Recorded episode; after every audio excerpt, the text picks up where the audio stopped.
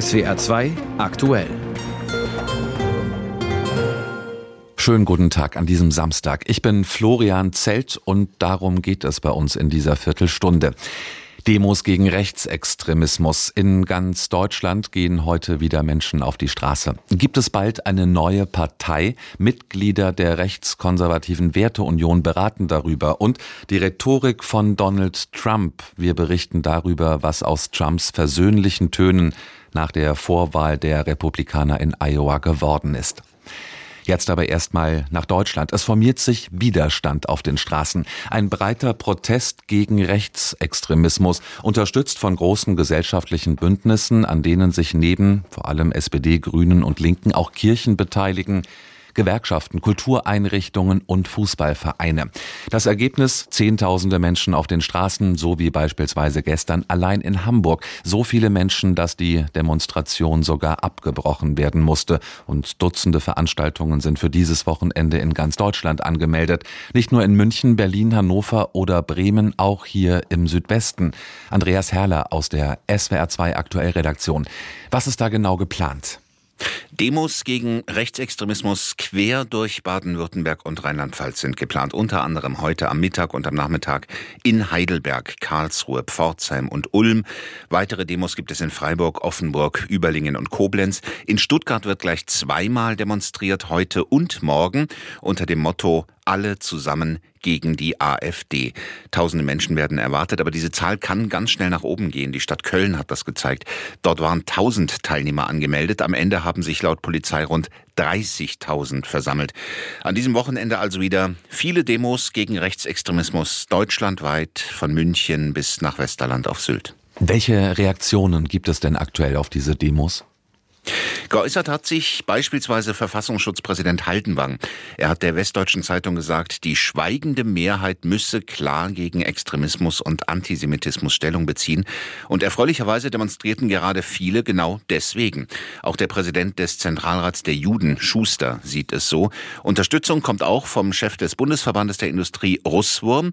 Er hat dem Bayerischen Rundfunk Folgendes gesagt. Unser Land, Deutschland, ist so stark auf internationale Vernetzung angewiesen, profitiert von dieser Internationalität so sehr wie kaum ein anderes Land auf der Welt. Und da macht es keinen Sinn, die Zeit zurückdrehen zu wollen, so wie das in Parteiprogrammen erscheint, zurück auf eine nationale Betonung. Aber das ist nur die wirtschaftliche Perspektive. Wichtiger noch ist ja die Frage, welches Gesellschaftsbild, welches Menschenbild wollen wir in Deutschland denn pflegen, in welcher Gesellschaft wollen wir leben der Chef des Bundesverbandes der Industrie Russwurm. Und deutliche Worte gefunden hat auch der Beauftragte der Bundesregierung gegen Antisemitismus Klein. Er hat sich wegen der hohen Umfragewerte für die AfD besorgt gezeigt, von einer Erosion demokratischer Werte gesprochen und gesagt, unsere Volkswirtschaft hänge in hohem Maße von freien Märkten ab, davon, dass Deutschland als weltoffenes Land gilt. Und auch aus der Bundespolitik gibt es ja unmissverständliche Worte. Welche sind das zusammengefasst?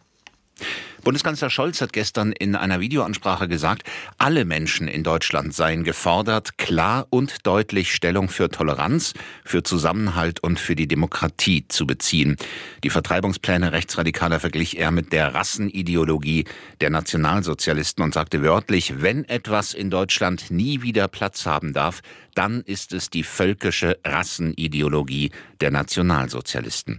Ähnliche Assoziationen äußerte auch Bundesinnenministerin Faeser. Die SPD-Politikerin sagte der Funke Mediengruppe wörtlich, das weckt unwillkürlich Erinnerungen an die furchtbare Wannsee-Konferenz. Sie wolle beides nicht miteinander gleichsetzen. Aber was hinter harmlos klingenden Begriffen wie Remigration versteckt werde, sei, so Faeser, die Vorstellung, Menschen wegen ihrer ethnischen Herkunft oder ihrer politischen Haltung massenhaft zu vertreiben und zu deportieren. Andreas Herrler mit Informationen aus der SWR 2 Aktuell Redaktion. Auch an diesem Wochenende also wieder viele Demos gegen Rechts oder gegen Rechtsextremismus.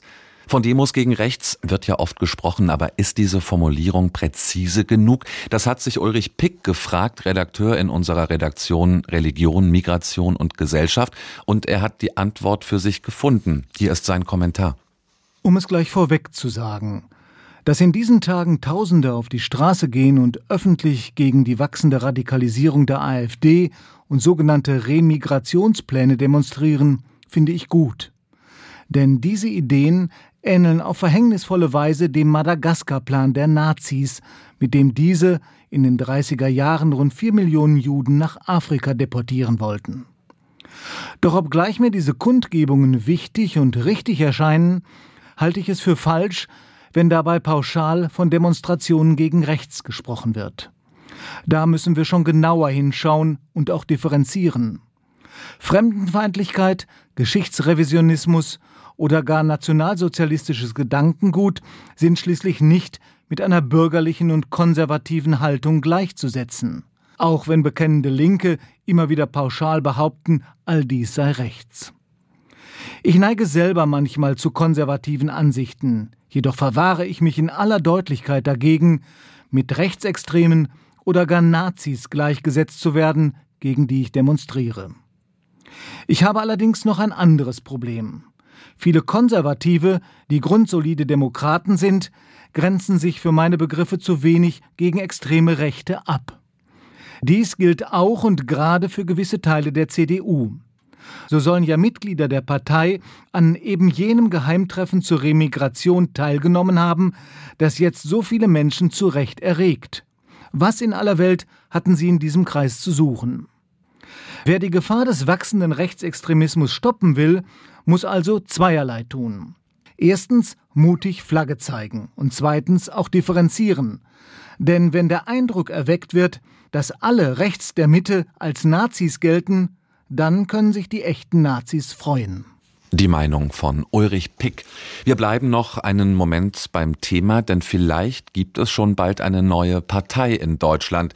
Die sogenannte Werteunion könnte das heute in Erfurt beschließen. Seit dem Vormittag sitzen Mitglieder des rechtskonservativen Vereins zusammen, um darüber zu beraten. Zuletzt ist die Werteunion in die Kritik geraten, weil zwei ihrer Mitglieder an dem Potsdamer Geheimtreffen mit Rechtsextremisten teilgenommen haben. Hauptstadtkorrespondentin Eva Ellermann berichtet darüber, was eine Partei Partei-Werteunion für die CDU bedeuten würde. Nur ein kleiner Verein, aber ein Störenfried für die CDU. Das ist die Werteunion. Gegründet von Konservativen in der Union, die nicht einverstanden waren mit der Zuwanderungspolitik von Angela Merkel. Die meisten der rund 4000 Werteunion-Mitglieder sind auch in der CDU oder CSU, so wie ihr Chef Hans-Georg Maaßen. Die CDU-Spitze wirft ihm rechte Positionen und Verschwörungserzählungen vor. Deshalb läuft gegen ihn ein Parteiausschlussverfahren. Das ist langwierig, Ausgang offen. Sollte die Werteunion eine Partei werden, dann ist die Sache klar, sagt CDU-Chef Friedrich Merz. In dem Augenblick, wo jemand in einer konkurrierenden Partei und jede Partei ist eine konkurrierende Partei, Mitglied ist, ist die Mitgliedschaft in der CDU unvereinbar. Mit der Gründung einer eigenen Partei würde sich also der Fall Maaßen von selbst erledigen. Viele in der CDU dürften deshalb so denken wie die Vorstandsmitglieder Joe Cialo und Daniel Kaspari. Und ich kann nur sagen, als Mitglied der Union wäre ich erleichtert, weil wir dann ein Problem weniger hätten. Es ist ja geradezu grotesk, dass man Mitglied in der CDU sein möchte, wie Herr Maaßen, und auf der anderen Seite er schon ankündigt, eine eigene Partei zu gründen. Er soll bitte die Konsequenz ziehen und endlich gehen. Prüfstein für die CDU wird allerdings, wie viele Parteimitglieder sich für Maaßen statt Merz entscheiden und mit ihm gehen.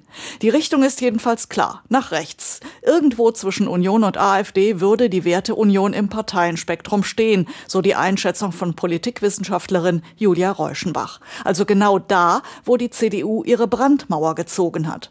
Reuschenbach vermutet, wenn man sie misst an dem, was sie bislang an Positionen vertreten hat, dann stünde sie in Teilen wohl vor der Brandmauer mit einzelnen Personen und insbesondere mit der bekanntesten Person, mit Hans-Georg Maaßen, aber womöglich auch schon hinter der Brandmauer. Damit sind neue Debatten um die Abgrenzung der CDU nach rechts vorprogrammiert.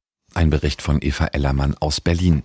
In die USA am kommenden Dienstag geht die republikanische Kandidatenkür für die Präsidentschaftswahl im November in die nächste Runde. Nach Donald Trumps Erdrutschsieg Anfang der Woche in Iowa wird jetzt schon spekuliert, ob der Ex-Präsident sich die Kandidatur vielleicht doch schneller sichert als angenommen.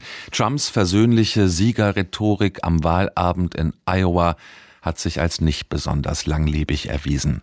Er ist schon wieder im Angriffsmodus, wie Sebastian Hesse aus Washington berichtet. Auch für ausgewiesene Trump-Verächter hatte diese Wortwahl etwas Erholsames. I really think this is time now for everybody, our country, to come together. We want to come together, uh, whether it's Republican or Democrat or liberal or conservative. Ich glaube wirklich, dass jetzt für uns alle, für unser Land die Zeit gekommen ist, zusammenzurücken, so Trump am Abend seines überraschend eindeutigen Wahlsiegs in Iowa. Sehr schnell zeigte sich jedoch, dass dies dies Siegerrhetorik war, die Konzilianz von einem, der nichts mehr zu fürchten hat. Wohl wissend, dass ihm der Triumph von Iowa noch nicht die Kandidatur sichert, war Trump dann diese Woche recht schnell wieder ganz der Alte. A vote for Nikki Haley this Tuesday is a vote for Joe Biden and a Democrat Congress this November, because that's what's going to happen. Kommenden Dienstag Haley wählen heißt Biden wählen, so Trump beim Wahlkampf in New Hampshire. Und nicht nur das. In sozialen Netzwerken tat Trump, was er auch schon bei Barack Obama versucht hatte, er schürte Zweifel daran, ob Haley wegen ihres Migrationshintergrundes überhaupt zur Wahl antreten darf. Haleys Eltern aus Indien eingewandert, waren noch keine US-Staatsbürger, als sie 1972 auf amerikanischem Boden zur Welt kam. Well, first I am the proud daughter of Bamberg, South Carolina, so I love my sweet town. Sie sei stolz darauf, in Bamberg, South Carolina, geboren zu sein, so Haleys Klarstellung. Trump hatte zudem in seinem Schmähposting Haleys indischen Vornamen Nimarata benutzt mit Nimrada auch noch falsch geschrieben, um sie möglichst unamerikanisch klingen zu lassen. Der konziliante Sound vom Wahlabend jedenfalls, er war schnell verhallt.